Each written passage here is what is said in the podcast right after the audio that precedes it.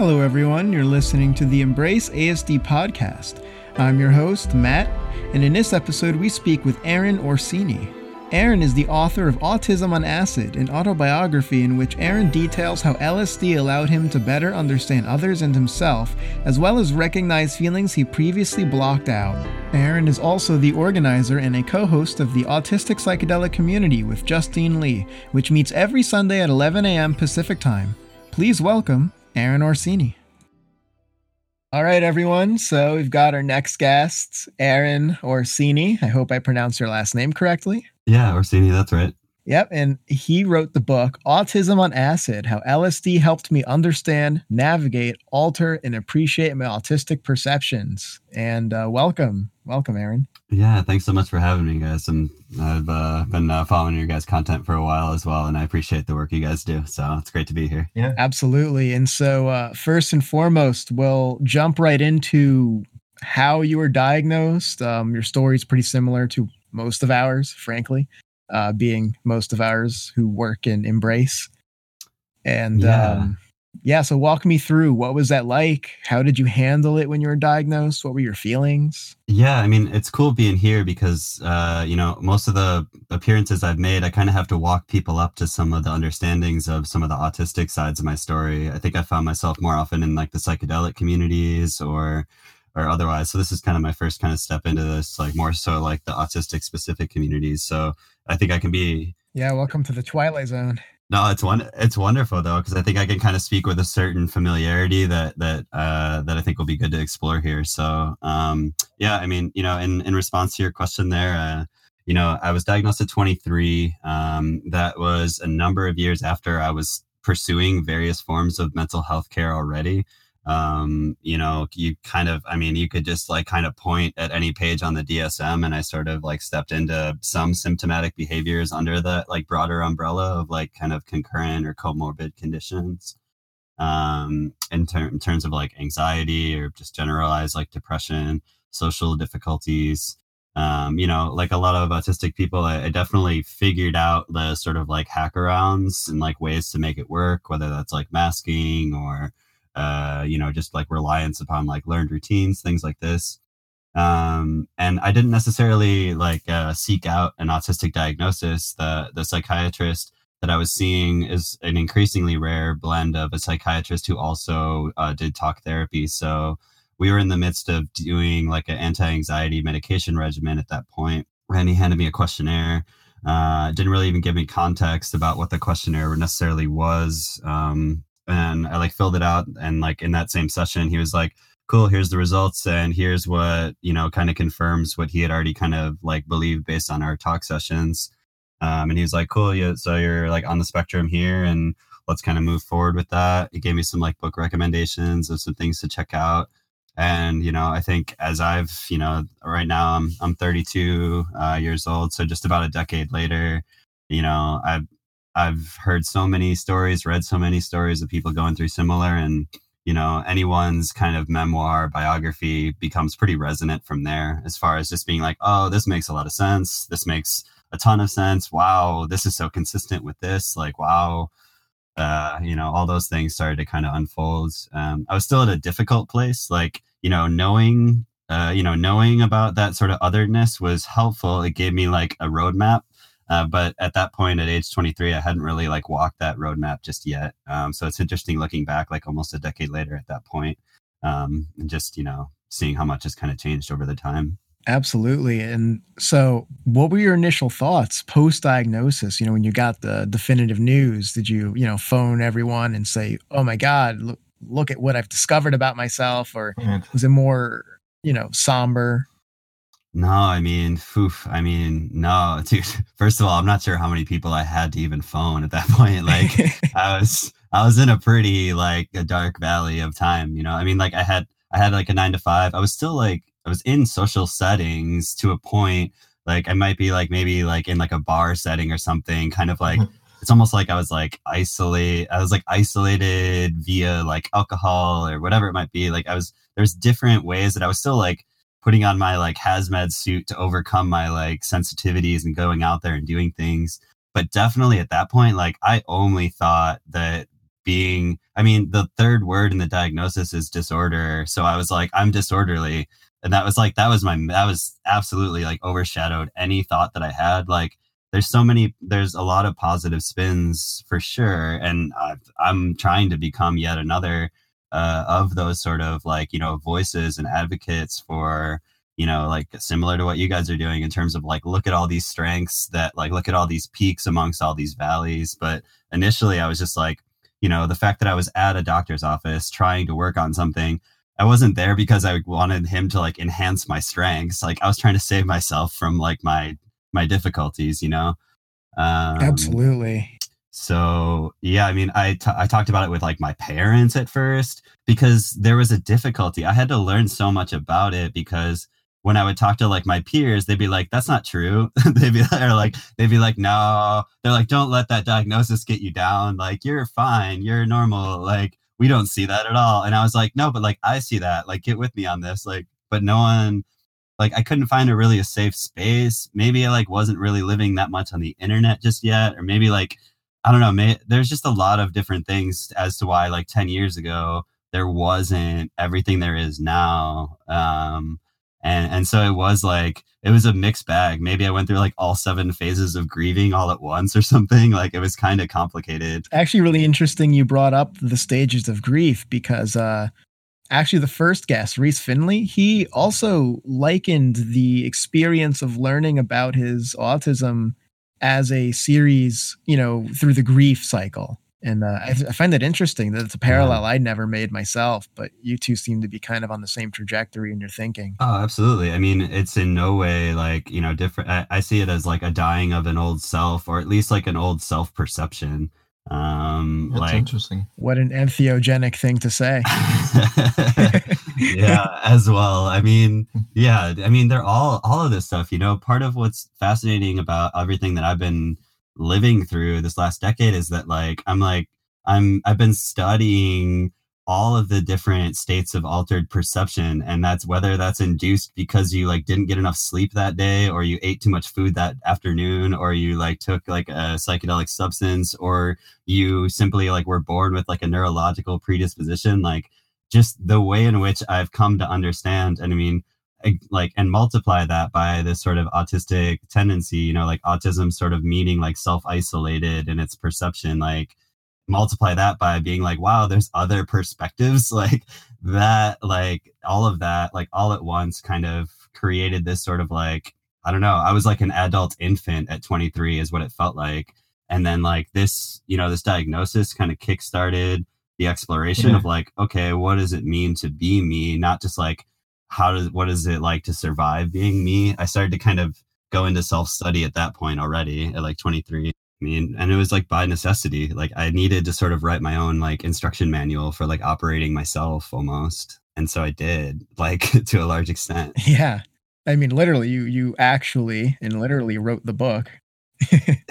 I mean, yeah, I mean, and that came much later. I mean, that was on the other side of like the psychedelic experiences and stuff. But you know, that age, that age, like 23 to 26, 27, that was like that was me going through those like stages of grief like over and over in rapidity um, and truly not really arriving to any i might have touched on acceptance for a second but it was like a band-aid it was like a false hope that like it was keeping me from looking at the downside for just a moment but it wasn't like full out acceptance in the initial years and i no one in my immediate support network was really prepared or educated enough to to be really participate either it's just like it's a massively complicated topic. Yeah. Like and it sounds like you had a sort of double whammy because you know you had depressive episodes on top of maybe naturally occurring cognitive rigidity as a result of you know your autism so that together, I imagine, is just not a healthy combination, you know? Yeah. And like to that same end, after enough years, though, it becomes very obvious how like those blocks kind of stack on top of one another and add up to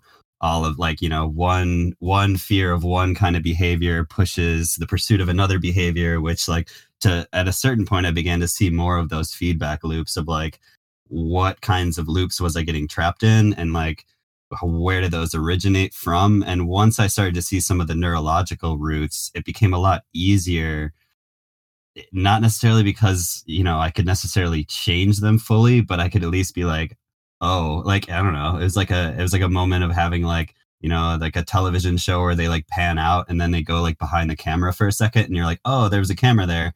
Oh, that's how this TV show works. Okay, cool. Like there's like that sort of moment came up for me, not only through just direct education and reading, but also simultaneously through my psychedelic experiences. Like I got uh, a sort of like a third person perspective on my first person perceptions. Yeah, you you wrote about that. Um, sort of, you could switch out. I love the way you term this, your neurological contact lenses, and I just think that's such a apt description because uh, I've noticed it feels like that when I mask. You know, you could say switching hats, but to me, it really does feel like you have to adopt an entirely different vantage point.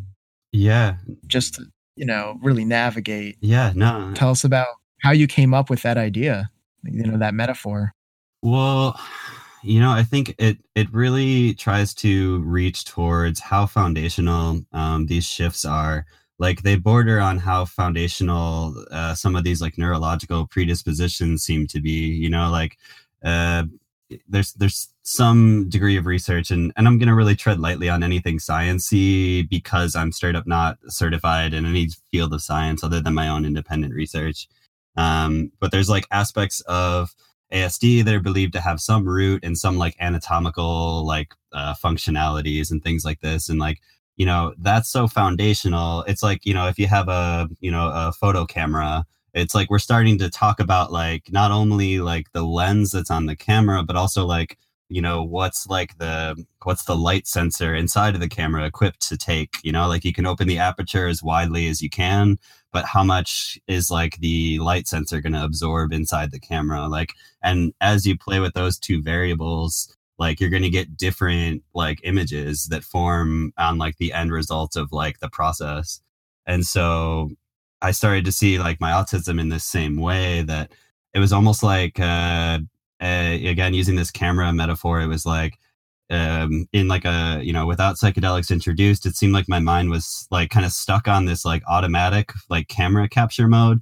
And i'm speaking as though this is a familiar metaphor. Maybe people out there don't know cameras quite so well but like if you're shooting with like an automatic camera like you can't like it'll take at a, as in a general sense it'll take like pretty decent photos. But if you're trying to do something very very particular like i don't know shoot at like a very close range or like I don't know, try to notice something in a very like very very bright environment, like manual setting is going to be able to get you there a lot better if you're trying to find like one detail like but automatic is good at kind of like taking all that noise and kind of like collapsing it into something simpler and so like i started to see kind of psychedelic states in a similar capacity that like psychedelic states allowed me to kind of enter into more of like a manual control operation where i was like you know there was definitely still some function that was like hmm. still mm. a little bit like kind of like riding a wave of sorts but there was also this abundance of information that seemed to be available as soon as like the shutter stopped like automatically closing in the face of uh this stimulus or that stimulus like that sort of automatic like perception change that might happen in like a normal kind of sober state it seemed to be like lifted in psychedelic states to where it was like weird. My brain didn't filter that one thing out that it always filters out. Weird that's that set of stimulus is just there. Like that's super weird but like it was also super familiar in those moments too. So that was like it was jarring. It was and that's where you know i think I, I draw the parallel in the book too like if the contact lenses analogy kind of talks to like that sort of foundational nature of it you can also kind of adopt that sort of like there's those EnChroma colorblind glasses that people put on and the way that those work is they actually like filter out like frequency ranges of color so they're not adding color to the person wearing the lenses they're actually like cutting out slices of the frequency spectrum of color so that the user can differentiate more colors like so it's like a way of like tricking the mind into being able to like parse information better um and so i think that that's kind of an apt analogy as well like uh you know and you know this I could talk in response to this question. I could talk forever, and that's also why I wrote the book. So I'll like t- take a pause because I'm trying to like cram the whole book and I like get that feeling right now. So I'll take pause and just kind of like open up to another question. I'm wondering how conducive autism actually was, like this intersection between the autistic experience and the psychedelic experience. Because research also shows that due to our higher systemizing ability, we actually have more social insight often. I guess also because we are often confronted with social situations where things are not very intuitive.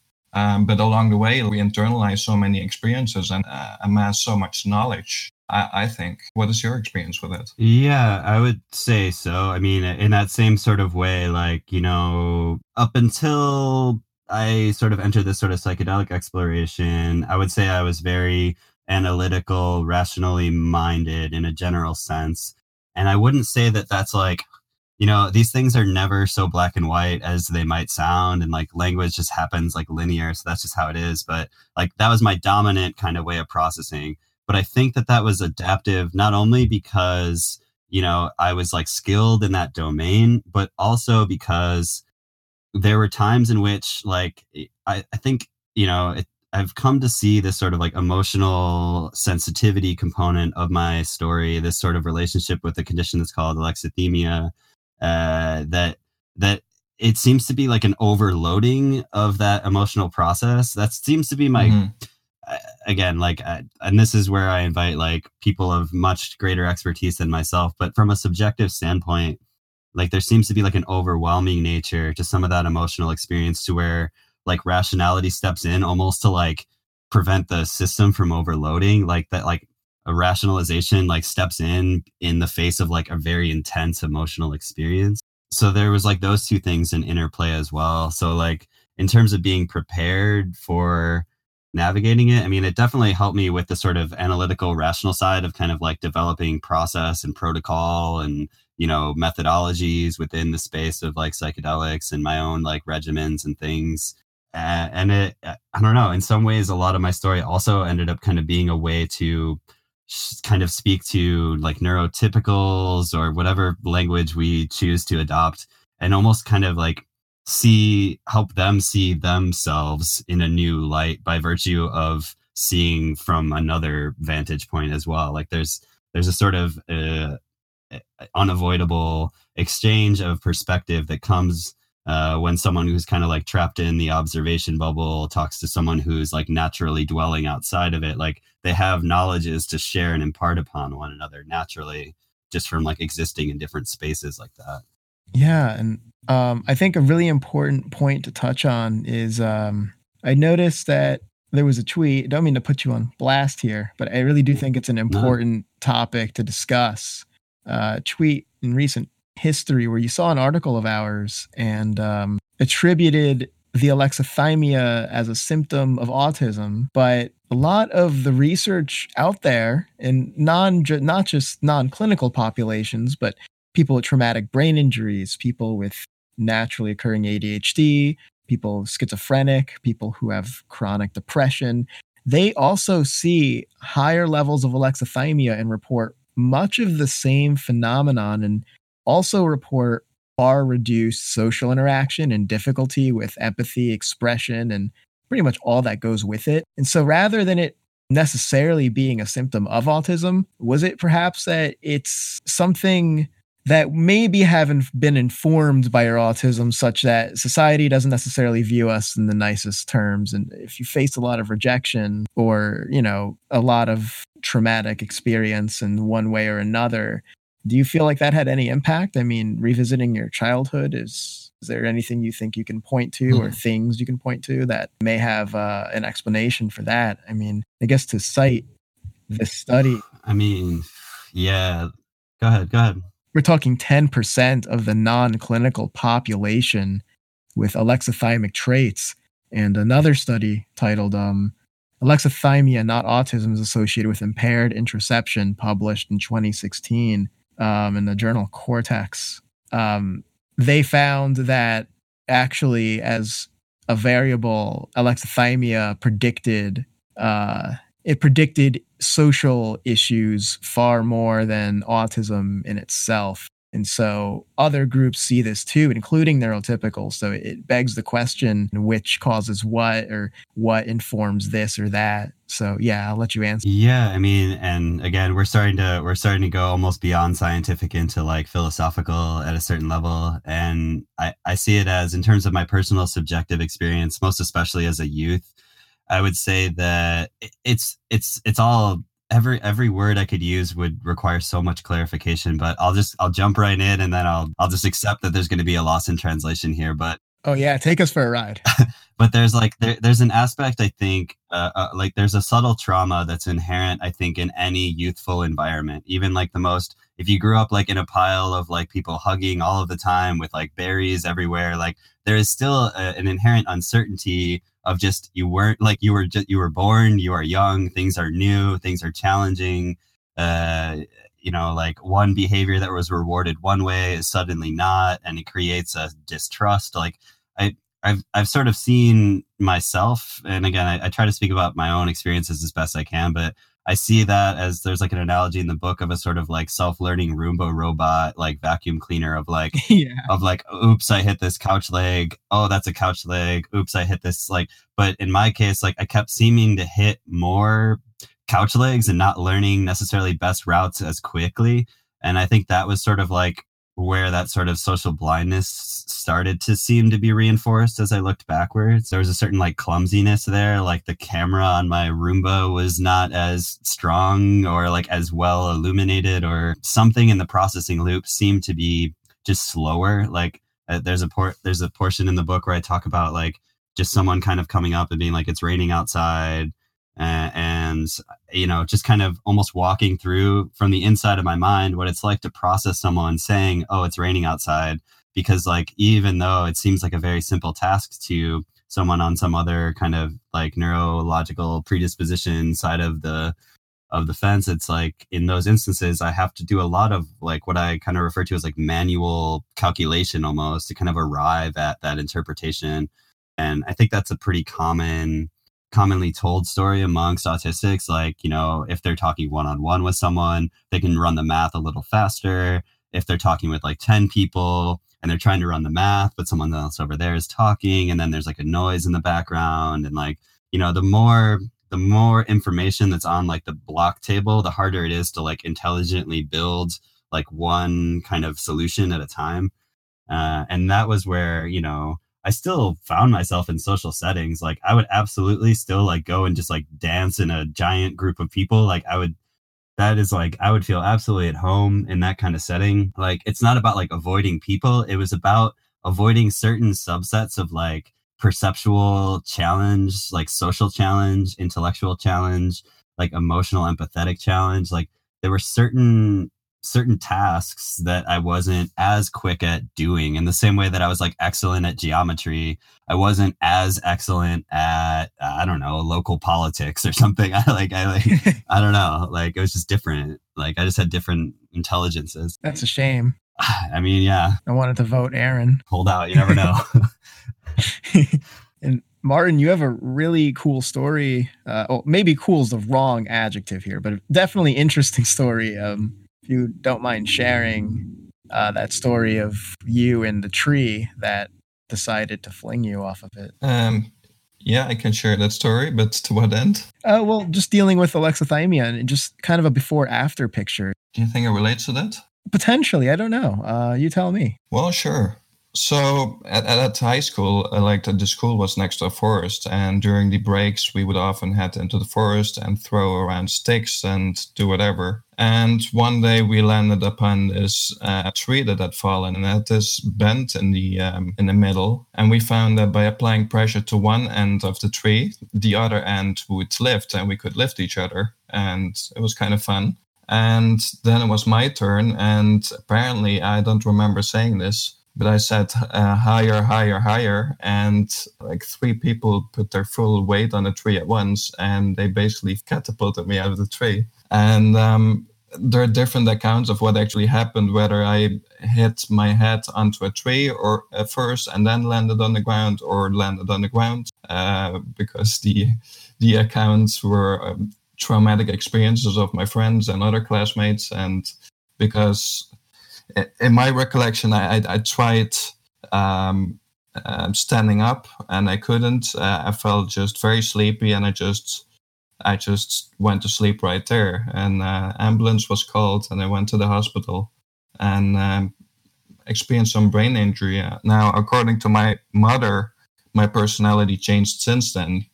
Um, I don't haven't experienced any change in my personality. Uh, I'm I'm not sure if I necessarily would, but in my recollection, it just coincides with my um, uh, with the hormones as well. Like I was 13, so I don't know. Absolutely. And I, I wanted to bring it up because traumatic brain injury has a high correlation with alexithymia, and I mean just so many things. Just altered thinking patterns across the board. I mean, mm-hmm. Now I, I have wondered if I might have different types of alexithymia on account of that, because yes, brain injury is one of the types, one of the more prominent types is the primary one in autism, which is conduced by trauma very early on. Now, I, I do wonder what what constitutes trauma here because it, it's so common. 40 to 75% of autistic people have alexithymia, which might beg the question if there is a genetic component to it that is common to schizophrenia and all these other conditions as well. Or is it due to the social component? Yeah, and, and perhaps one may inform the other, where, you know, maybe it's a predisposition that manifests uh, due to environmental stimuli or whatever you want to call it. And again, just to clarify, the jury's still out on this question. There's a lot more research that needs to be done. Yeah, and, and I think if I could interject, I sort of I sort of see a parallel there with you know if we're kind of going with and this is very oversimplified but if there's kind of this sort of the the notion of this you know hyper connected local network like if we are kind of to adopt like that an autistic individual might be you know if the sensitivity of their microphone is just naturally higher for certain sets of stimulus like I don't know, like if you if you were prone to feeling like very like guttural pain in the face of like uh, repetitive like loud noise, like you might not become like a fan of like heavy metal music or something. If that's the case, like you know, if that same person who might not become that fan of heavy metal music, if they're exposed to like a lullaby, but they're so sensitive that that lullaby even is like triggering some like defense system, like to kind of you know kind of shut shut itself down to protect like the person like experiencing that kind of sensation. I feel like that's sort of like a metaphorical way that i look at you know the various ways that i have these intense sensitivity levels of certain sets of stimulus and how that might have informed like maybe a lower threshold for trauma to be experienced because of that high sensitivity uh, kind of being in place. Like I don't know, like you could probably find a difference between like pain thresholds across like subsets of groups or, you know, a, a number of things that might be like genetically predisposed across genders or uh, any number of things. Now, I, I, don't know about you, but I was incredibly shy as a child. Um, I wanted to sing along with my radio, but I was even too shy to sing with my parents. I would hide behind the curtain and like whisper into the microphone. So that sensitivity can be seen early on. And because of that, I, I don't think I would have explored social situations as readily as other children would have. Yeah. And I think that that also hits on something that I came across in some of my years uh, with psychedelics, which was they serve not only as a contact lens, but also as that sort of uh, like a hazmat suit, basically, for going out into those social situations. Like, for reasons yet to be fully understood. It seemed like, you know, in some ways I experienced an abundance of more information, but in other ways, the sort of reception of that abundance of information was like a gentler process. Like it was like instead of it being like a fire hose, it was like an ocean presented to me to like look at. Like it's like it was still the same amount of water being like presented, right. but it was just like a different like like rate of like being introduced to me and I was like, oh, okay, I can like calmly look at this ocean and like interpret its meaning, like versus that like fire hose that's like normally just like, ah, oh, I'm gonna go now. Like it's just like it's just so intense, but it's the same amount. Uh, it's just how is it like being processed? Uh, like in what I don't know. It's like there's like a bandwidth kind of fluctuation there or something. Yeah, and uh actually you said something that oh both of you said things that resonate deeply with my own experience um as a kid, it was a mixed bag. When I was younger, I was told at like three, four years old, I was really outgoing. and I would just do silly things all the time. Mm-hmm. And uh, that kind of tapered off. I became more shy, but as uh, I was, I was never shy around my friends though. People I felt close to, I was always ridiculous and just doing silly things to entertain people. It's always thought it was fun. And um, it wasn't until third grade where my parents got a divorce and I needed some way to get attention, and I, I became a class clown of sorts. And then I, that actually helped me really get over any kind of shyness. I wasn't shy from Mhm. that day when I was nine until now. You know, I'll be shy in some instances, like everyone else in the world who feels a little shy sometimes, but I'm not really scared to talk to strangers in any capacity. So I am an unusual, perhaps unusual autistic person in that regard. But uh, in the music thing, I remember, so I come from a Latin uh, ethnic background.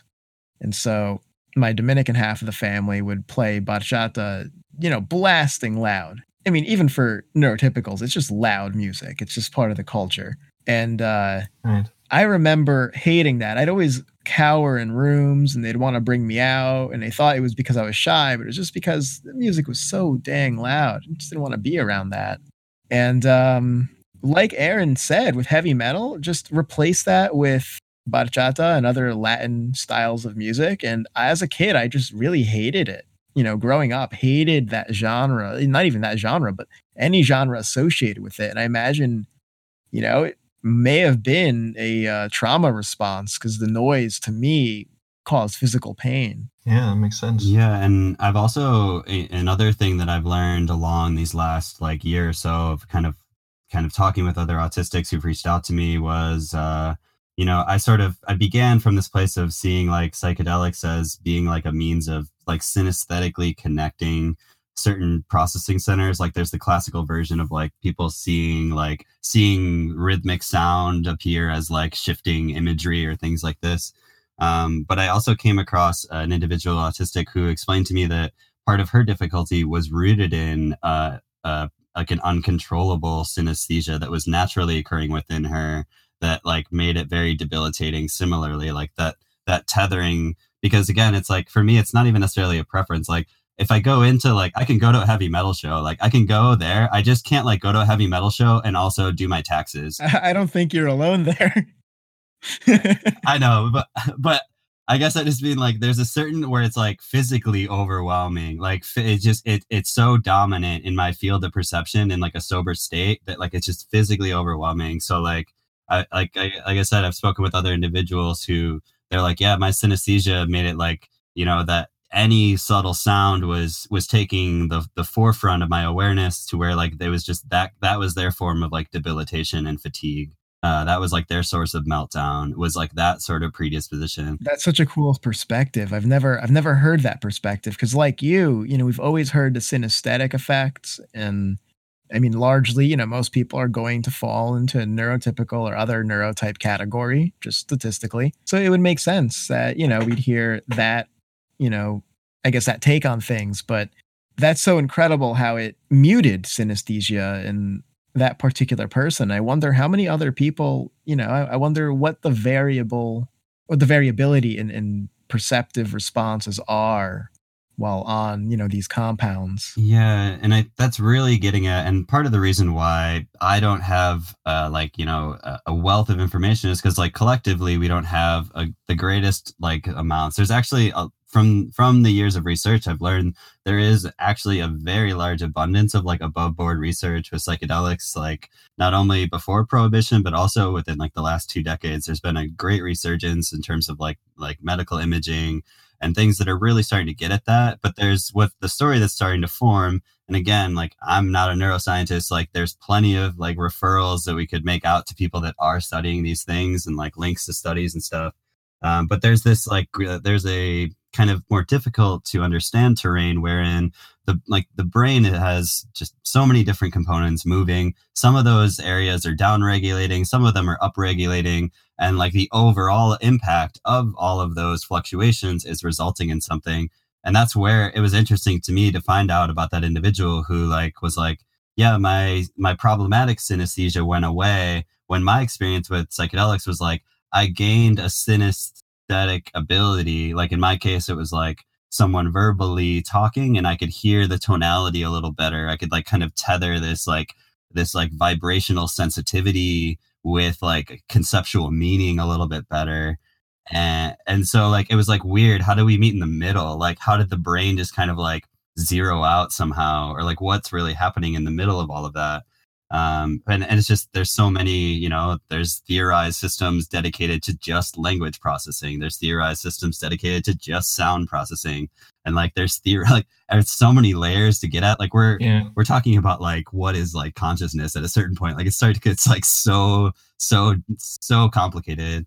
But that's also why i think that this subject uh, that i've been looking at can also have a great deal of relevance because we're looking at you know two like autism and psychedelics are both very like uh, intense variations on a seemingly central point of like perception and like looking at those kinds of push pulls and what levers and mechanisms of actions are happening i think can be you know like like there was uh you know when when serotonin was kind of like discovered within like uh the medical community it was discovered because of the ability to introduce uh, like other medicines that would basically block the effect uh, of other medicines. So basically, like creating like a like being able to isolate those systems by virtue of well, in a normal setting, this serotonergic agonist would do this subjective effect. When we introduce this antagonist, like that effect doesn't show. Oh, that system that's being hit like must have something to do with this functioning and like if we start to overlap those within like the autistic space as well from like an internal medical imaging perspective i think it really opens us up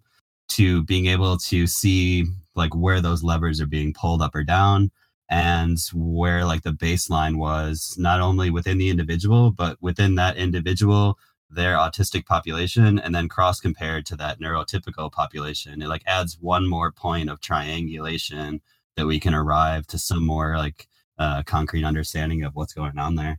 What's wild to me is just serotonin is so prevalent in so many life forms. I mean, not just mammals, so many animals and perhaps other creatures we don't know about uh, have serotonin as a neurotransmitter. And it's so wild to me that we are so naive about its function when it's so ubiquitous. And it just really shows how much work really does need to be done. I think it's really exciting because these compounds seem like such a unique opportunity to look into just what this you know what this neurotransmitter can do and what it's for and you know what happens when you tweak the system a bit. Yeah very very much so. Yeah i mean again that contact lens analogy it's like even though it's internal like these 5-ht2a receptors are showing a high degree of affinity for psychedelics and also a high degree of influence on a number of like social and cognitive functions uh, and so as we look at those overlaps, we get closer and closer to, to understanding and, and and and I'm like and I'm one of like you know I've, I've I've looked at it I've read about it I've spent a lot of time researching but there's very very you know like beyond like fully like PhD researchers out in the world that are very much looking at these things with a degree of seriousness. And I think for the average person you know, who's like not aware of anything in this space of psychedelic science, like that might seem far out there, but like like it's no like no joke. It's like in the you know there's hundreds of studies like with these materials, like mm-hmm. not with specifically with autistic individuals. Generally, they're with healthy normals, and that's just the nature of like the funding for research and like the first steps in a very difficult and expensive process but nonetheless there's a great deal of pharmacological like neuropsychological uh, science that already exists in the domains of psychedelic research and it's only building momentum with each day. So yes you know for sure and uh, I know you've read Pollan's book, How to Change Your Mind. Yeah. And that's an excellent text. I recommend everyone pick it up if you're interested in this topic. I mean, Pollan, in all of the topics he covers, he just does an excellent job at synthesizing personal experience with hard science. And I mean, he's just an excellent writer. And uh, what I thought was really cool, if you remember the portion of the book where he talked about how in a lot of ways, the tripping brain looks very similar to an infant brain and the sort of crosstalk going on. And I thought that was poignant as an example to bring up because you you mentioned how there's a sort of focal point of perception and you know we sort of graduate into these wider, I guess, concentric rings of experience. It's how I was understanding that metaphor. And um, how these compounds can sort of mix and match. And for example, that woman you spoke to who experienced a new kind of synesthesia that was more conducive to everyday living and just functioning better.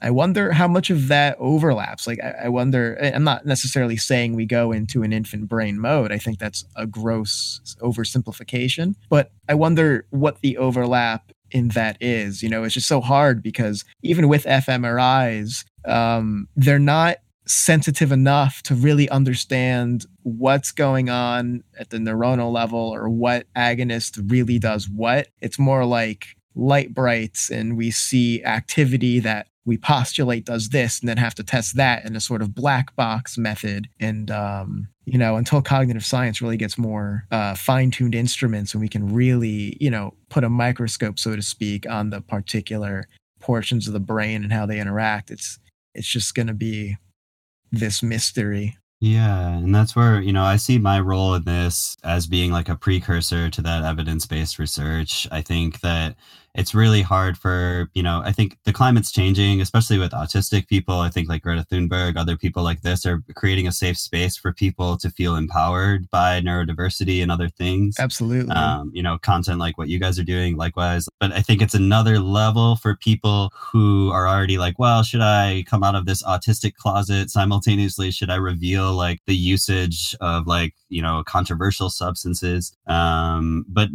you know i'm hearing more and more from persons who've gone to like legal markets to like utilize like substances in retreat settings and then they're more comfortable talking about these stories and there's more and more clinical trials where you know the trial wasn't specifically about autistic individuals but someone within that trial was part of that population. So there's we're going to just naturally discover more correlations over time. But, you know, I mean, again, that's where my intention with writing this book, appearing on this podcast, like giving keynote speeches, like everything that's on my website, like all of that is intended to be like a quick, like, hey, like researchers, like, if you can speak this like neuroscience better than I, if you can interpret this better than I, like, let's work together. Like, let's find others. And like that momentum's building. Like, right now, working on some folks on trying to co-author like some qualitative research like finding individuals who have experience with psychedelics and autism and taking those experiences and putting them into a more like structured framework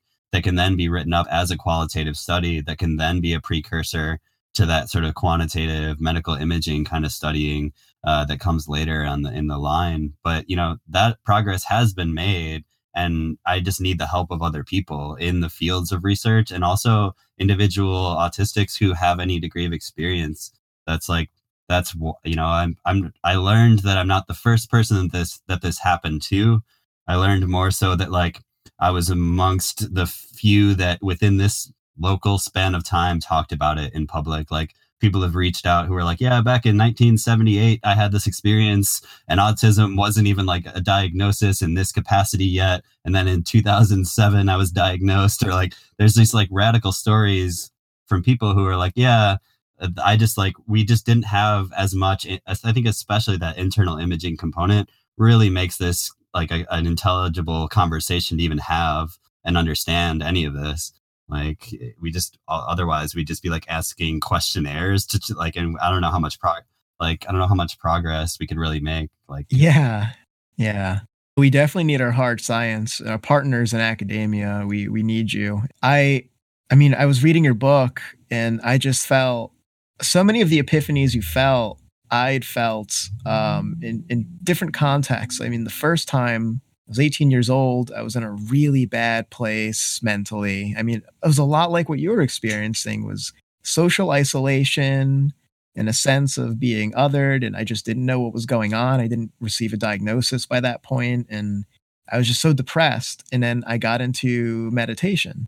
And that made me feel more uh, more empathic ties and more perceptual uh, ties to my everyday life that I didn't even know were possible, you know, and then some years later, I got my hands on some 4-ACO DMT, aka synthetic magic mushrooms. Forgive me, Paul Stamets, for uh, Stamets rather for referring to them as magic mushrooms. He hates that.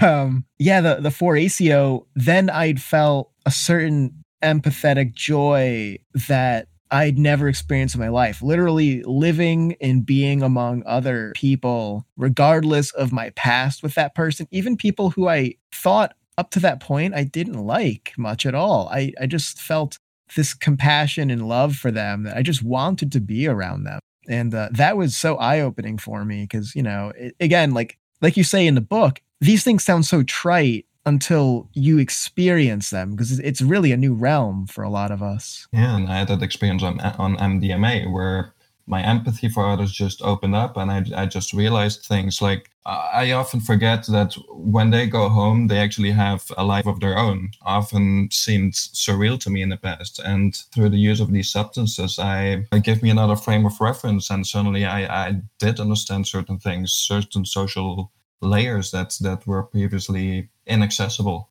Yeah, and Aaron, for listeners, please tell us what your subjective experience was on your on your first experience in the woods with, you know, a classic dose of LSD because I thought that was really cool. Yeah. Um, well, the the first thing I'll say are, two quick prefaces. One is that um, I cover this experience pretty extensively in the Psychedelics Today podcast. It's also searchable online, it, and so I'll kind of tread a little like more brief here. And second, Secondly, because it's also written about in the text as well. Um, but to really kind of focus in on, you know, the aspects of that first experience that seemed the, the most kind of resonant, especially with like the autistic individual kind of crowd.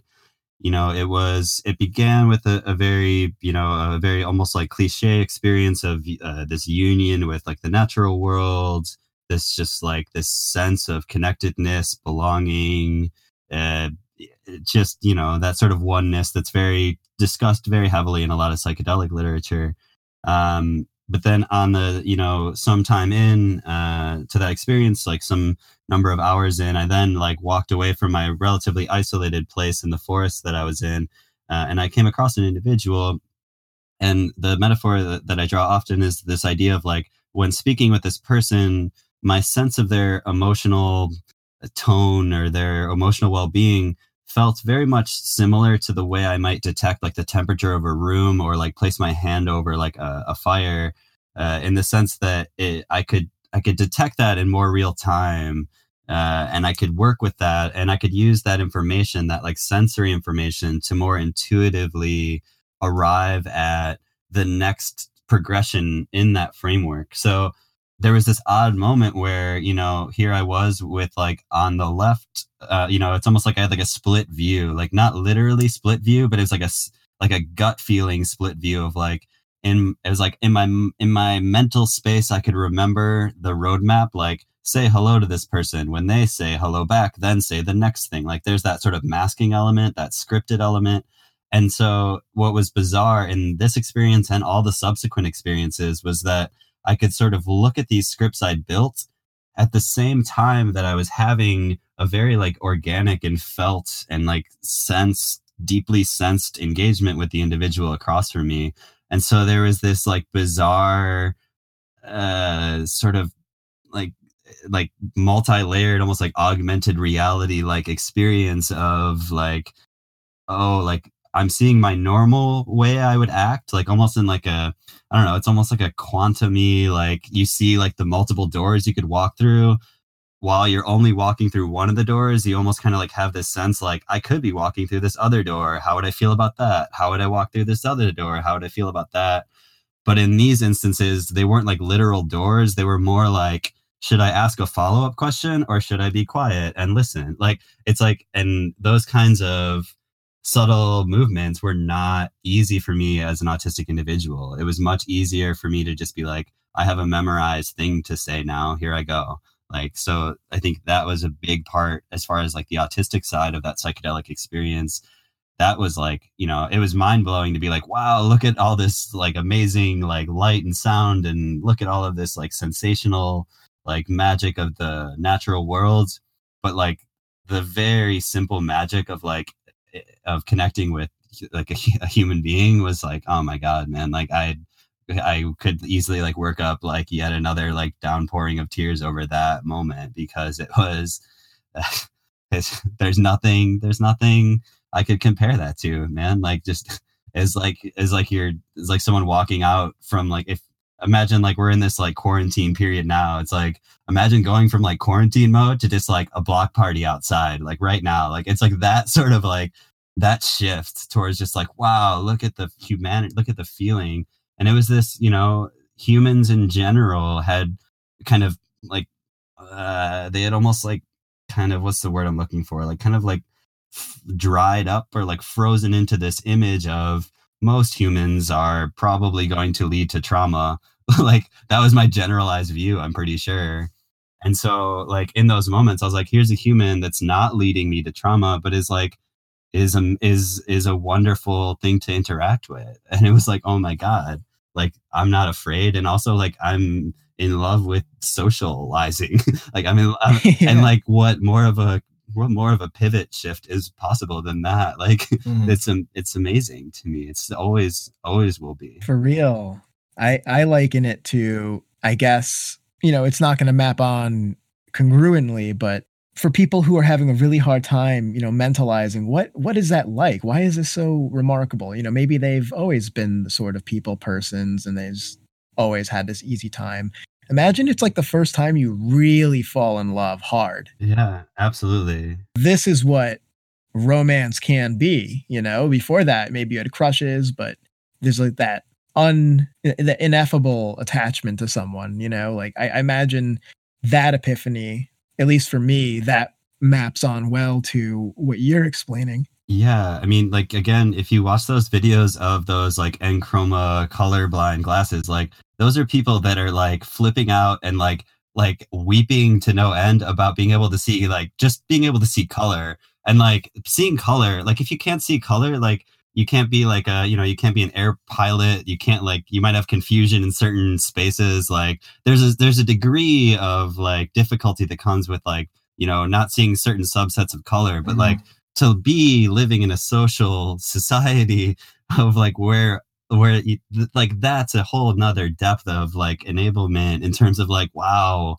i can i can navigate this massive swath of existence that was just previously a landmine field or like walking in between like raindrops that always hurt like and like and it just became like wow it's raining. This is nice. I can walk through this. I can navigate this. Like i, I accept this. Like I, I don't know man. I, I could say it so many different ways but i mean i think we've kind of hit so many metaphors with it but you know that that's that's really what spurred it and that you know that was that first experience and from there i just explored how i could utilize that state or like enter that state not only th- with like the assistance of lsd but also other like body practices, somatic work, meditation, breath work, like tons of stuff. Like it just became like I became radically aware that my brain was almost like a marionette and I had certain abilities to pull certain strings. And it never occurred to me. I previous to that, I was just like a marionette that was being like kicked about by the world of people and uh, things asked of me, whatever. And then I started to almost like, you know, there's a term in, in psychedelics kind of referred to as like meta programming, or like I started to like almost like alter the the the ways in which I was altering the systems that altered my perceptions. Like all these like layers start to nest, but it was navigatable. Like I could understand it. I could like navigate it. It's a view shift. It's like now you know what you didn't have because how could you really conceive what you had if you never you know had a semblance of that experience. Yeah i mean it's it's a matter of you know i liken it to the metaphor of it being like a like fire. Like you can use fire to sanitize your water. You can use fire to cook. You can use it to burn down a house. You can use it yeah. to like you know burn your own hand. You can use it to seal a wound on your hand. There's like there's but either way the power of that fire is is to be respected is to be navigated intelligently and again, going back to kind of where we are in the timeline of everything, I'm caught in this gray area right now of it's you it's you can't really there's not a clear path towards becoming a you can't right now there's one program in the world where you can get a psychedelic assisted therapy yeah. uh, license and there's a number of programs in the world where you can get like you know an above board license to study these chemicals from a research standpoint um, but there are no like guides uh, that are you know with the exception of indigenous access rights that have always kind of been protected and rightfully so um, as well as like certain legal markets that have access points as well. Um, there's there's a there's a stark uh, absence of knowledgeable experts who can intelligently work with these materials and i think that that's that's really sad to me in the sense of how how here i am like with something that was very beneficial to me that is so culturally taboo at least in the us that it's restricting our ability to come to an understanding. And like again going back to that fire analogy like if you know if the first person that like burned their hand on a fire and we were like let's go lock fire up so that fire can't get out again like we like we would be missing out on all of the benefits. And like i'm sure we weren't we weren't alive like some whatever amount of time ago when people were like learning about fire but i'm pretty sure a lot of people didn't use fire right at first. Like so and and you know like i had my own subset of challenging experiences that like could have been mitigated with better guidance. And so I, I absolutely agree like guides are essential like legalities are to be concerns and part of you know pursuing some of this research and understanding is to you know lift this like this myth that these compounds don't have any medical application because that's just that just seems bananas to me that these don't have any medicinal usages yeah and um, just to muddy the waters with yet another metaphor because uh, for people who have not tried these compounds first of all don't just do it willy-nilly. These again are highly illegal compounds for the most part and there are a lot of folks who have underlying mental health conditions or a family history thereof, or various other reasons why you shouldn't take this lightly. I know we've been talking about them in these great terms, and they can be great tools. But like any great tool, they need to be administered carefully and with guidance. You know, I'd never done any of these things alone, and I don't recommend anyone does. And I recommend you stay within the law for your own sake and for everyone around you. And Aaron, I know you definitely agree on that point. Yeah, and those are and those are complex systems. They're political. There, there's many socioeconomic. There's a ton of stuff happening there, and so I'm I'm really trying to I'm really trying to focus my energies on you know proposing ideas rather than like opposing systems that might oppose the exploration. I'm trying to just explore. I'm just trying to explore, regardless of the controversy of doing that exploration. And I think it's very much important. I think it's like very critical. And this similarly like really pulls at my heartstrings of like when I first it was like last September was the first time I talked in public about this and I was like, "Oh man, from here on my name and autism and LSD are going to be like the first page of Google for the rest of time. Here I go." And that going from that place where I was like a little bit afraid to being like I'm I'm not afraid because after doing that, after getting emails, messages from people who are like this happened to me too, or this very similar thing happened to me too. I started to get a sense that if there was like a, a, sort of critical mass of persons who were like, yes, this really did impact me, and I'd like to talk about that, that that could then be used intelligently, not only to inform the research, but also to create a sense of security amongst those persons who feel like they have a space to go. And a lot of these experiences, likewise, can be really jarring.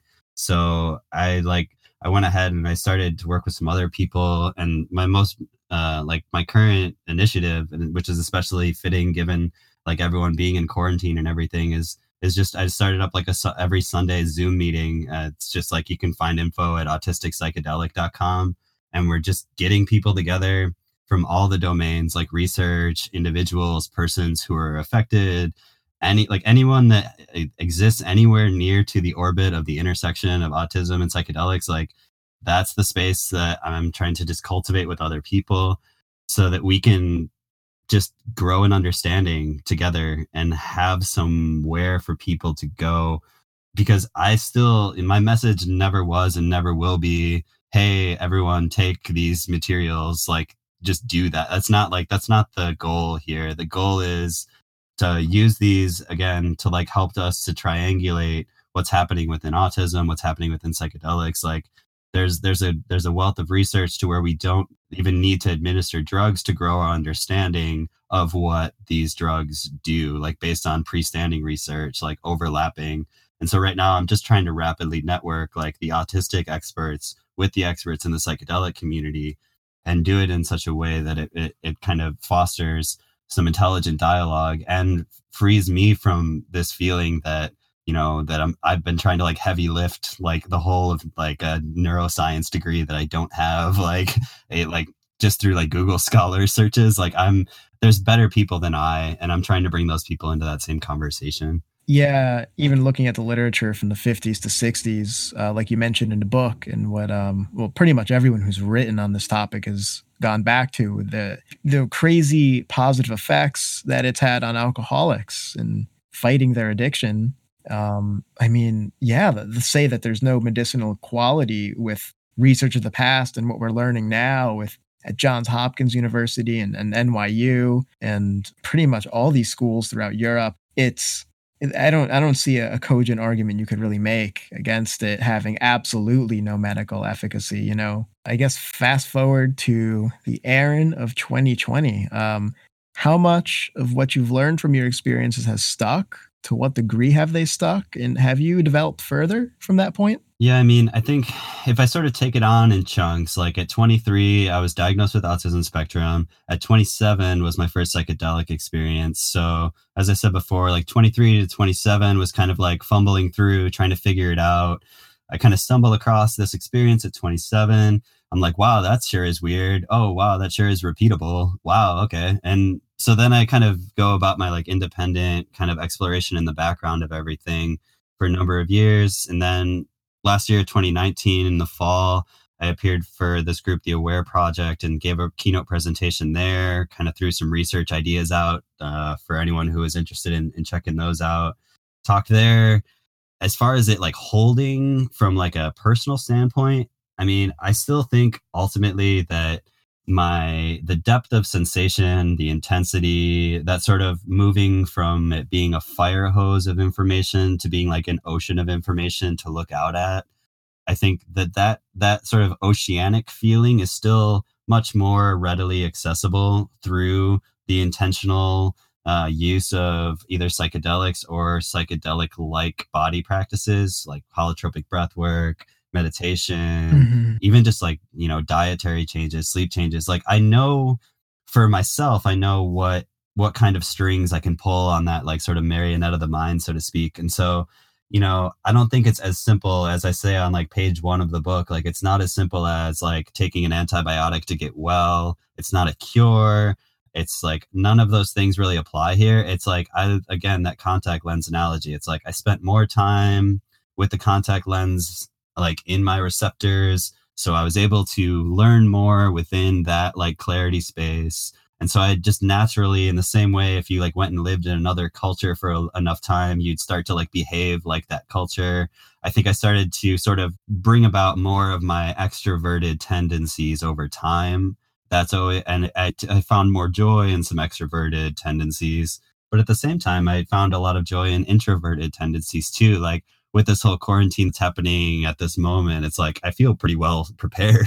like I, I like I lived this way for a long time in my life. Like, uh, and you know, I, I, I, I similarly like I miss like large social gatherings because I learned how to really not only like how to em- like embrace those large social settings but also how to like find my place within them too like I learned that like sometimes if I'm at like a large dinner party, it's okay to like be like, hey, would you one or two people mind like stepping into this other room with me? I'd really like to talk with you in a smaller setting. Like like doing those small steps that I didn't think to do before. I was just like, this is a dinner party. I can't dinner party. And like like by finding these like adaptive approaches, I feel just more, you know, maybe that's just natural like wisdom that comes with youth but it's also very intentionally like looking repeatedly back at like learning a lot about autism, learning a lot about psychedelics, and just reflecting a lot about you know the what yielded positive and negative results. And so like it's it's always a journey, man. We're always all like growing like that, but so it's it's it, I, I hesitate to say like oh this like stuck with me because I think there's almost like a utility in like what doesn't get stuck to us to allow us to kind of evolve over time Um, but the the comfort engendered even from that like first experience I think is like always recallable. I think even in this, if you were to like replay this interview back, if you like rewind back to the point point when I first started to talk about just that first kind of deeply empathetic experience, like I'm always gonna get like choked up about that. Like it's always gonna be like just so meaningful to me, man. Like always.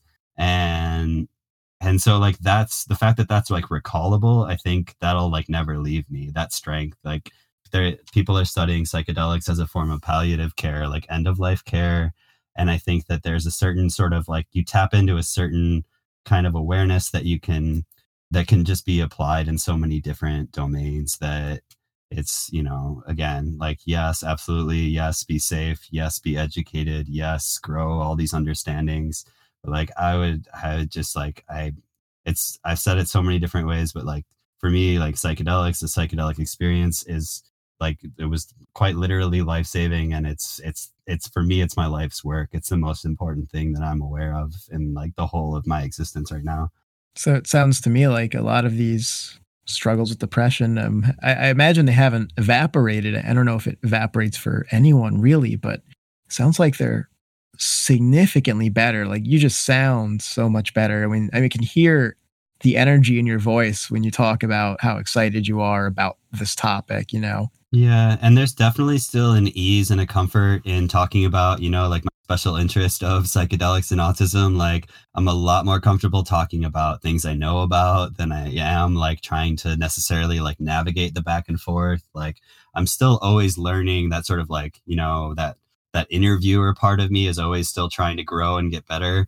Um that sort of like in-person socializing presence, I'm always trying to get better and better but similarly kind of going back to that like i place myself into intentional settings like i worked at like a, a, youth travel hostel like for a number of years and by virtue of doing that i gave myself like a thousand opportunities to like have a first conversation with someone. I, like i placed myself like into like the trial by fire mode of like how do i people? How do i people? Like and i failed a lot. But i think going back to what martin said uh, some time ago it's like uh, by just being able to get to the place where you can like you know if you if you don't go to the gym how do you get stronger? If you don't leave your room how do you get more social?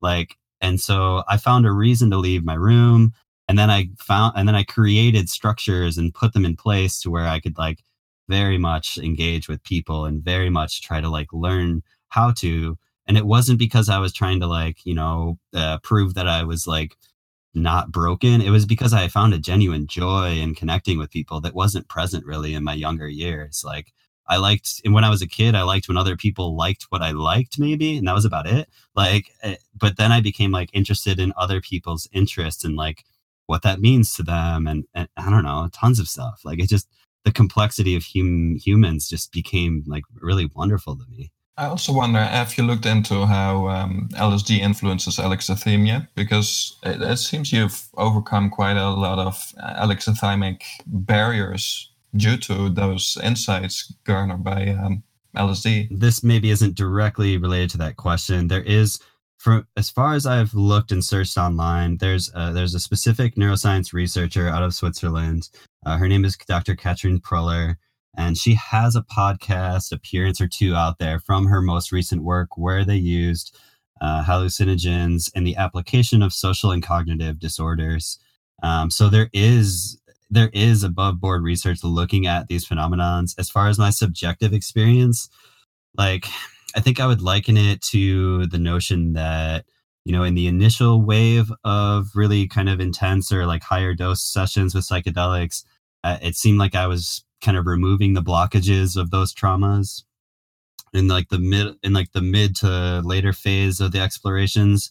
I was sort of like working with those blocks removed but with like that kind of like subtler sensitivity like that sort of hazmat suit mode kind of came in where i was like mm. okay it's safe to go into this dinner party now and then like while i'm here i can like kind of navigate this and i can understand this. There's a growth point there but yeah, absolutely. I mean, I you know that's why uh, like psychedelic assisted like psychotherapy is so popular and prominent and showing to be very effective because the net result is that if you ask someone a question about how do they feel about something and their their in their instinctive reaction is I don't want to think about that like mo- there's a lot of people that spend their like every day of their life their whole life is just i don't want to think about that and then like and like that's like a defense mechanism against like being completely like debilitated by like these like emotional memories traumatic memories and so when like psychedelics kind of like hold your hand in that way mm-hmm. you know and again the same thing is possible like do a guided meditation do like a deep breathing exercise do anything anything that kind of like lowers like the amount of like cortisol surging through like that'll decrease that like amygdala fear response and just like open you up to being able you know it's like when you make when you befriend the thing that terrifies you you can start to work with it and i think that for me pretty much like the like a good portion of like the extroverted experience of being a human was pretty terrifying to me for a number of years and now even if I'm in a situation where it's like, ah, sure I'm overwhelmed, I know why. Like it's like, I don't know, if you if you just like heard a ticking noise in the background, you might go crazy. But if you're like, oh, that ticking noise is uh, my predisposition to like having some sensitivity to this other thing, then you're like, okay, cool. Well, now I'll change environments then. Like, yeah. but before then, it was like invisible, like invisible whatever just fatiguing me in the background. But once that invisible whatever became known, then I could make intelligent changes and adaptations to my environment to the point to where now I'm just like, oh, okay, I'm gonna like just put on like these like uh, noise canceling headphones, even though it seems socially weird. I'm gonna do it because I'll get socially weirder if I don't put these headphones on. Like you know like accepting those adaptations as like integral in my process it became just as essential and i and i think you know if i could speak to my much younger self i would just be like dude just be weird because like every attempt i ever made at not being weird made me the weirdest person ever man like i don't know how i don't know how else to put it other than that like and i think that's where the work you guys are doing with this whole like embrace idea i think is really critical because I could have saved myself a lot of hardship if I would have just like figured out how to accept all, any and all of these like things. But it took a long it took a long walk around my brain and the world to figure out a lot of these things. Yeah which, which is also why we started embrace sd because for many years I, I was quite depressed and was very expressive of my anxiety and such and, and i feel that focus on my negative experience um, influenced me further. Like it, it's, it's sort of a feedback loop you're so focused on your negative experience that that you experience negativity more readily it almost seems. And once i started looking at my life in a more positive light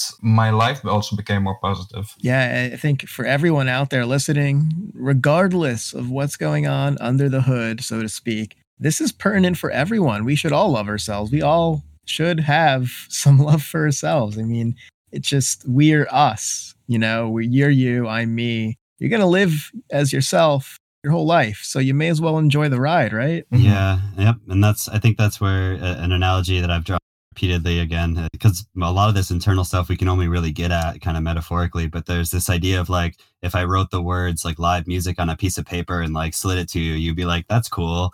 But like if i brought a whole band to like just start playing amplified music in front of you you'd be like whoa that's like that's a real whoa okay. Like it's just it's it's it's an experience it's a direct experience that we're trying to articulate and sometimes it's hard uh, to do that with just words and language uh, it's just difficult. Yeah I've had a similar experience um, after really understanding my autism and how it manifests in me personally. Because as you could hear throughout this conversation, it manifests for all of us so uniquely. And it just felt like I had a tint or a visor my whole life and I removed it. And it's like, wow, this is a really pretty place. I kind of like this new look, you know? And that's uh, you know, again, it sounds trite, but it's extraordinary. And um, I think you'll find that most things that are really extraordinary sound rather trite when you boil it down to its yeah. most uh, yeah. fundamental point. Yeah. I've also been wondering um, compounds like LSD are known to be quite conducive to self insights. However, it, it, does seem to be dependent on, on your own willingness to explore your past and your intellect as well. So it, it seems people assume that they will get these insights just on account of, of using the drug and then feel like they don't have to make any effort. I'm wondering what your idea is about that. Yeah, I mean, that goes back to a really classical idea that uh, Metzner, a couple other doctors way back when, you know, 50s, 60s times, they, they referred to that as mostly like set and setting of, you know, what's the mindset of the individual taking this material and what's the setting that they're in. Initially, they were taking them in very like highly clinical, like white walled rooms with like buzzing lights. And, and I think that that again that there's this like odd overlap of like being an autistic person there's like this odd I have this odd familiarity with like what environmental factors are going to throw me off in certain capacities. And so kind of engineering that environment was really critical. Like most often it was like being in like outdoor settings, being with like, you know, just emphasizing that comfortable comfortability, like uh, minimizing the amount of like external problems I had to solve or like, you know, other, you know, if I was really trying to, you know, if I was trying to connect socially, I would take like a certain dosage that was appropriate for that encounter because, you know, if you're going to a social function, you might not want to like close your eyes and suddenly have like very intense, like, uh, like visualizations of like a I don't know like an astral projection of sorts or something like there's a certain like utility mm-hmm. in that same way it's like are we using the fire to like warm up water for tea or are we using the fire to like you know propel a rocket like what are we doing in this application in this application? Um but you know I, I, think that's where there's a number of uh, of people out there who've written extensively not necessarily for autistic individuals but just for individuals at large as far as like preparation um, things like that. And everyone's always ultimately you know writing from their experiences. There's some degree of collective knowledge on the subject that's building over time um, as far as you know like like re- subjective reports of what's successful for myself like just you know the same way i'd go about my everyday life like i me myself like i listen to and create like very like soothing like low frequency like almost like binaural kind of music for myself so that when i'm on a subway train and i have to think or do something i can like throw that music on and I can like almost create like an auditory safe zone for myself. Or like simultaneously, I, in certain settings, like I'll just put on like noise cancellation fully or like an ear defender kind of device. Um, those kinds of things were helpful to have, not only like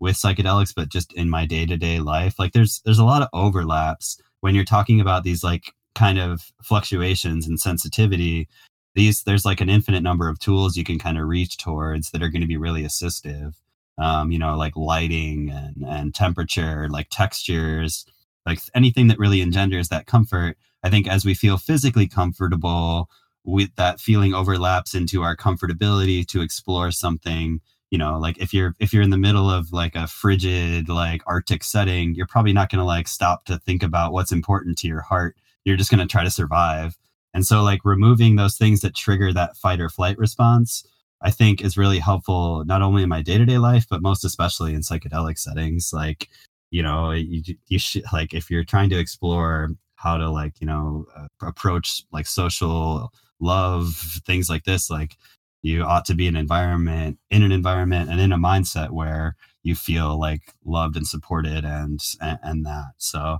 I think that's where that's where it's important there. Um, yeah, and I could talk about that forever, but I'll, I'll pause there. Yeah, definitely, because many environmental factors are, are amplified during um, LSD experience. So the background, the environment in which you do the drugs are, are quite important. Yeah, and that's where you know there there are some changes. The the most closest resembling study we have just yet is a study that um, uh, Dr. Alicia Danforth did with uh, it was with uh, individuals with MDMA. Uh, we're trying to work through social anxieties, uh, but those studies worked in such a way that you know typical psychedelic assisted therapies work with like eye blinds and music and more of like inner journeying. For myself, I found just because of my own you know the avenues i was trying to explore i found a utility in having my eyes open to the world of stimulus to the world of people's faces having my ears open to the world of people's expressions like i found that utility. So in those mdma and social anxiety studies they took a slightly different approach. And from that like they were able to kind of get a little closer to what i have in my mind as far as an envisionment of what uh, psychedelic assisted like kind of therapy could be for autistic individuals or social or cognitive kind of processing. And you know whether that looks and this is like a topic for like another 7000 episodes but it's like whether that resembles kind of like conventional like aba and supplement with like a medication or whether it's more like something subtler. Like i lean more towards like the notion that there might eventually be like a, a psychedelic assisted therapy center for autistics who can go with people they already know and trust and have these sort of like social connective experiences like MDMA was used for a number of years as a as a lubricant for couples therapy. Um, and I think that you could find similar results not only with MDMA, similarly within autistics as they're exploring now, but also psilocybin and LSD, um, just as a means of. I think that there's for me myself like even now like i've you know i have years of experience in this space if you were like if you were to invite me to one of those like group retreats i might be like well i don't know like i don't know if i want to be with like a group of like so many strangers and be so open right then and there like maybe the part like the parts of me that are afraid of that maybe that's actually going to end up being something to work through and it'll be rewarding. Like i've heard from people who have gone to retreats who are autistics who are like man i really didn't want to and i went and i left and i was like wow i really am connected to all these people and i feel really good doing that like but it's still i think that sets a, uh, for autistics i think it sets us up for more of a challenge than we maybe need to expose ourselves to most especially if we're in like a first kind of experience or like if we're like kind of psychedelically naive or something.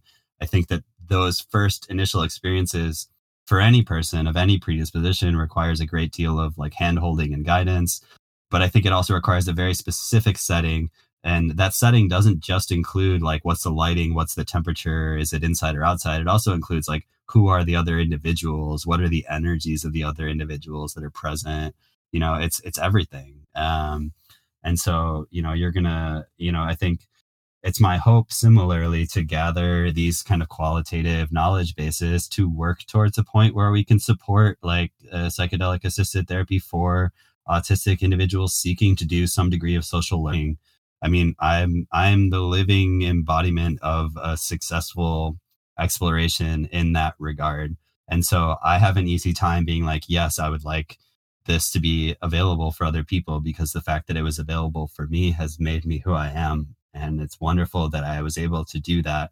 It's an exceptional place of privilege that I occupy, that I was able to do that, that I was able to find materials that were like what like that were clean to utilize, that were trusty, like in an unregulated market, that like just anything, any number of factors. I mean, I'm exceptionally lucky to be able to even have the chance to have done the work I've done, and I want like with the very like fiber fabric of my being, I want that to be a possibility for other like consenting adults who are interested in exploring uh, and doing uh, such work. Um, I think that it's it's it really it, I don't know. Because eh, again, since September, since being more out there with this story, it's just like it was, it started as like a trickle of like an email every few days and then an email, like, you know, a couple emails in a day. And now it's just like, it's so consistent, the stories that I hear back from people. And, and the main reason why it's not like a more broadly talked about subject is just because of the, the legal, the legal landscape of it all. It's a very scary space. Like not, not everyone wants to be public with it. So I'm kind of taking on a, a space with it and, and creating this like psychedelic autistic meetup kind of group to try to foster that conversation. And you know even if it even if individuals such as myself just continue to be kind of amplifiers for other people's anonymous stories we're still growing our collective understanding. We're still working towards that goal.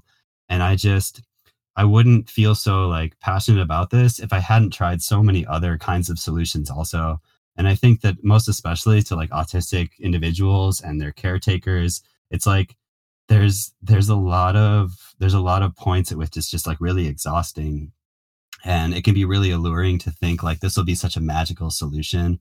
And i think i always have to like kind of cushion that too when i talk with people about this and say like look like it was helpful to me but it took a lot of work. It took a lot of time. It took a lot of resources. It took a lot of energy to still work through this stuff and i'm still working through this stuff it's just it was helpful in some regard. And so i'm just trying to i'm just trying to um, raise it up to a point of awareness to where that conversation can unfold. And that's where i'm at now. And i'm just i'm optimistic. I've gotten more and more support from like working professionals medical students people who are in positions to actually like make this kind of exploration like very specifically like and own it for themselves and that's awesome. It gives me the ability to like relax back from like trying to become a scientist and a writer and a blah blah blah. Like now i'm just i'm a gatherer of stories and i'm trying to kind of transition to like a community builder of sorts. And and that's where i'm at right now. That is amazing and it's beautiful. And uh we're coming up on an hour and a half now. And so I want to give Aaron the opportunity to tell us where people can find you, where to keep up, and just plug yourself. Yeah. I mean, I mentioned it a few times throughout, um, but the website is autismonacid.com. Uh, and on that website, autismonacid.com, there is a link to the Amazon link uh, for the book. You can purchase that there all of the profits made from the book go to the Multidisciplinary Association for Psychedelic Studies as well as the Heffter Institute. They're both nonprofit psychedelic research institutes that MAPS is currently pursuing the MDMA and social anxiety track. Heffter Institute is responsible for just a number of really quality, like just kind of basic foundational understandings of the pharmacological effects. Um, but those are two research organizations supported through the purchasing of the paperback. There's also a fully free, uh, the entire book is available as a free PDF on my website, autismonacid.com. So the whole book is there and it exists as a Google Doc. So I've gotten people like leaving comments within the Google Doc. Like that's a growing conversation over and over. Um, so autismonacid.com, that's like the super most important. And the other thing I really want to plug because it's just in like, it's, it's here we are in quarantine mode and like we're in our nascent phases um, but we're meeting every Sunday at 11 a.m. Pacific, uh, 2 p.m. Eastern, and whatever other time in the world there is that people might be listening. Um, and that's all available if you go to autisticpsychedelic.com. We got all the information about that. Um, and I'll link between the two sites as well. So either of those are going to kind of take you to the same place. But I'm really kind of transitioning now that the book is out there. I can kind of passively point people towards that. But like my active work right now is happening with Autistic Psychedelic right now uh, because that's just that's where everything is for me and where I'm trying to direct other people's attention as well. Excellent. And for everyone who wants to follow Aaron on Twitter, it's at Autism on Acid, no spaces, no hyphens, no underscores, all one word. And the study that Aaron mentioned uh, earlier, the MDMA, uh, the study with MDMA and its effects on social anxiety scores in autistic people, um, is a MAPS. I don't know if it's MAPS funded, but definitely MAPS associated study, and we wrote an article on it on November 20th called MDMA Against Social Anxiety. Uh, feel free to visit our blog to read more on that. We have links to the direct study. And Aaron, thank you so much for coming on. It's been elucidating to hear your experience, and thank you for what you're doing. Yeah, thank you guys so much too. I mean, I've learned a lot from your guys' content and the way you guys have really kind of packaged it to be kind of really readily understood and and shareable in that. And I really I thank you guys so much. And yeah, I mean, even before we had this conversation rolling, I didn't think we'd get to some of the spaces we got to, but man, yeah, I'm grateful. I'm really grateful. I really am.